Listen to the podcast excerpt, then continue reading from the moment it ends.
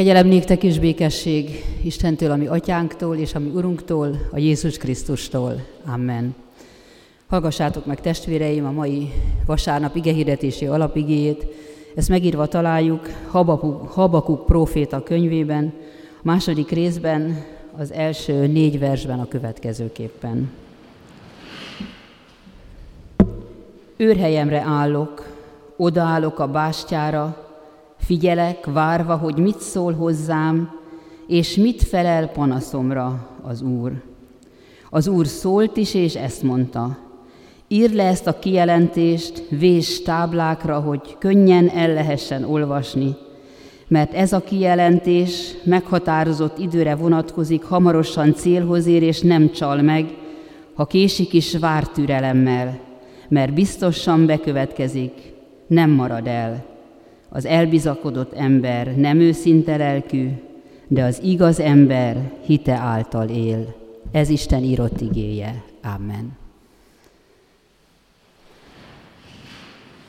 Keresztény gyülekezet, szeretett testvéreim a Jézus Krisztusban. Ez a Habakuk próféta Krisztus előtt 600 körül élt, az írások kutatói szerint, és bizonyára így van, és ez a profécia is, és az ő egész proféciája, ez a rövid, három fejezetes könyv, a fogság előtti állapotokról beszél. No, nem akarok történeti előadást tartani, csak hogy nagyjából tudjuk, hogy hol is, tört, hol is tartunk, hol íródott, mikor íródott ez a pár igevers, amelyet Habakuk jegyzett le az Isten üzenete által mert hogy a nép eltávolodott az Istentől, és ez volt az oka annak, hogy fenyegető környezet kezdte őket körülvenni, aztán be is következett a fogság. Az új szövetségi igében is Jézus, amikor megsiratja Jeruzsálemet, és aztán megtisztítja a templomot, tulajdonképpen hasonló dolgokról van szó, hogy Izrael népe eltávolodott az Istentől, és Jézus megjósolta, előre látta, megprofétálta a város pusztulását.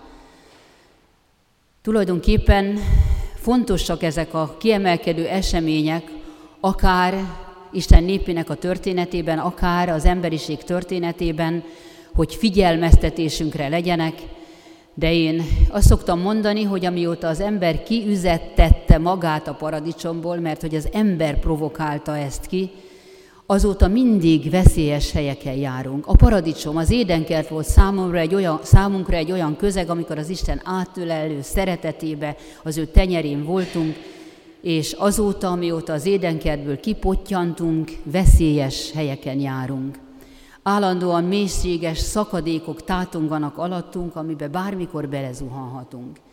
És Isten ezért adja, adta az ő törvényét, a tíz parancsolatot védőkorlátul, hogy óvjon bennünket ezen a veszélyes helyen, ahol folytonosan kóborgunk, járunk, az ő szeretete óvjon, védjen bennünket. Majd erre még visszatérek az Isten szeretetének óvó korlátaira. Habakuk azt mondja, így kezdi, őrhelejemre állok, kiállok a bástyára. Aki ilyen helyre áll, az óhatatlanul célponttá válik, hiszen aki kiáll és elmondja a véleményét, vagy valakinek a véleményét, vagy Isten üzenetét, az nem biztos, hogy mindenki által kedves lesz, mert hiszen vannak emberek, akiknek ettől viszket a fülük, és nem szeretik hallani. Tehát mindenképpen, aki kiáll egy bástyára, egy őrhelyre, az célponttá válik.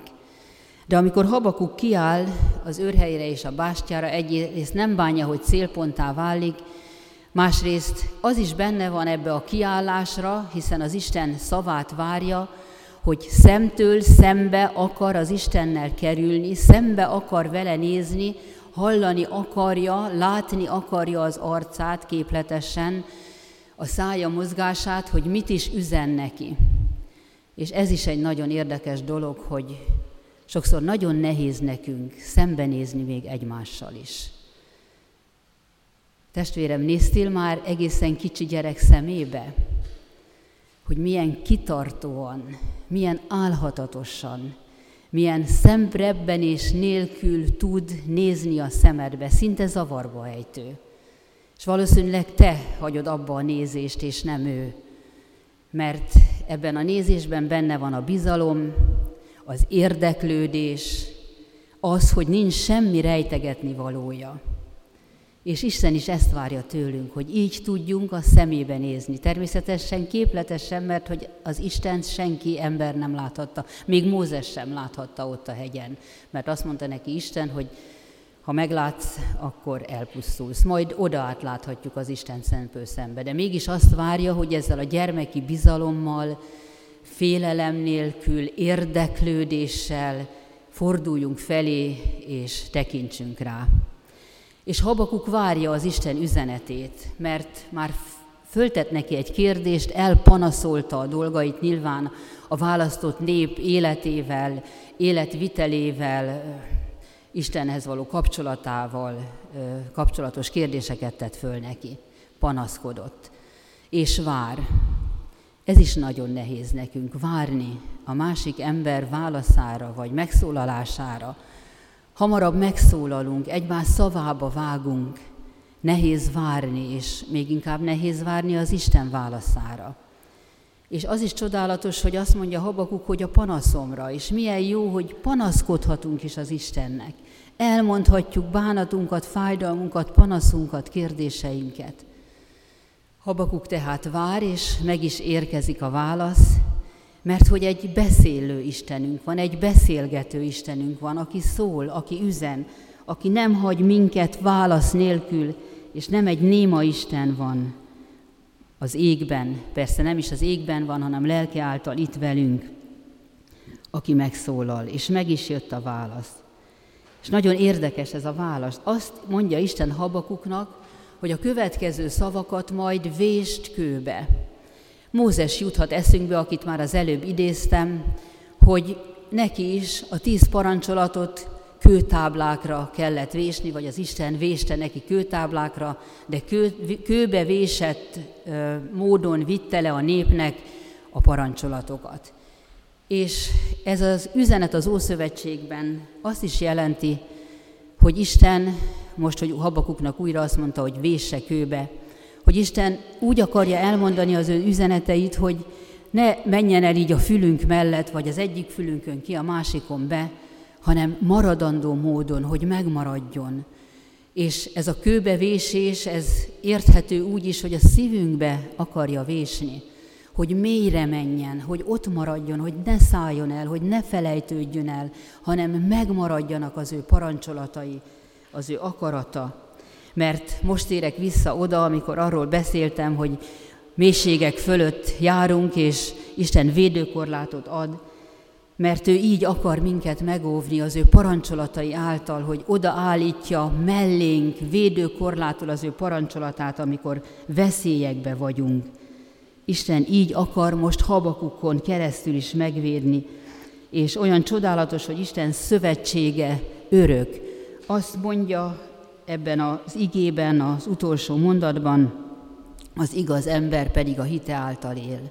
Talán ismerős lehet nekünk ez a mondat, Pálapostól római leveléből többek között, mert ő ezt más levelekben is idézte, és milyen csodálatos, hogy így ível át Isten szava az Ószövetségen keresztül az Új Szövetségben, és így köti össze az ő szövetségét, és így mutatja meg, hogy Isten szövetsége örök, nem múlik el, és mindig ugyanaz, mindig ugyanaz a célja, hogy az embert magához kösse és megváltsa.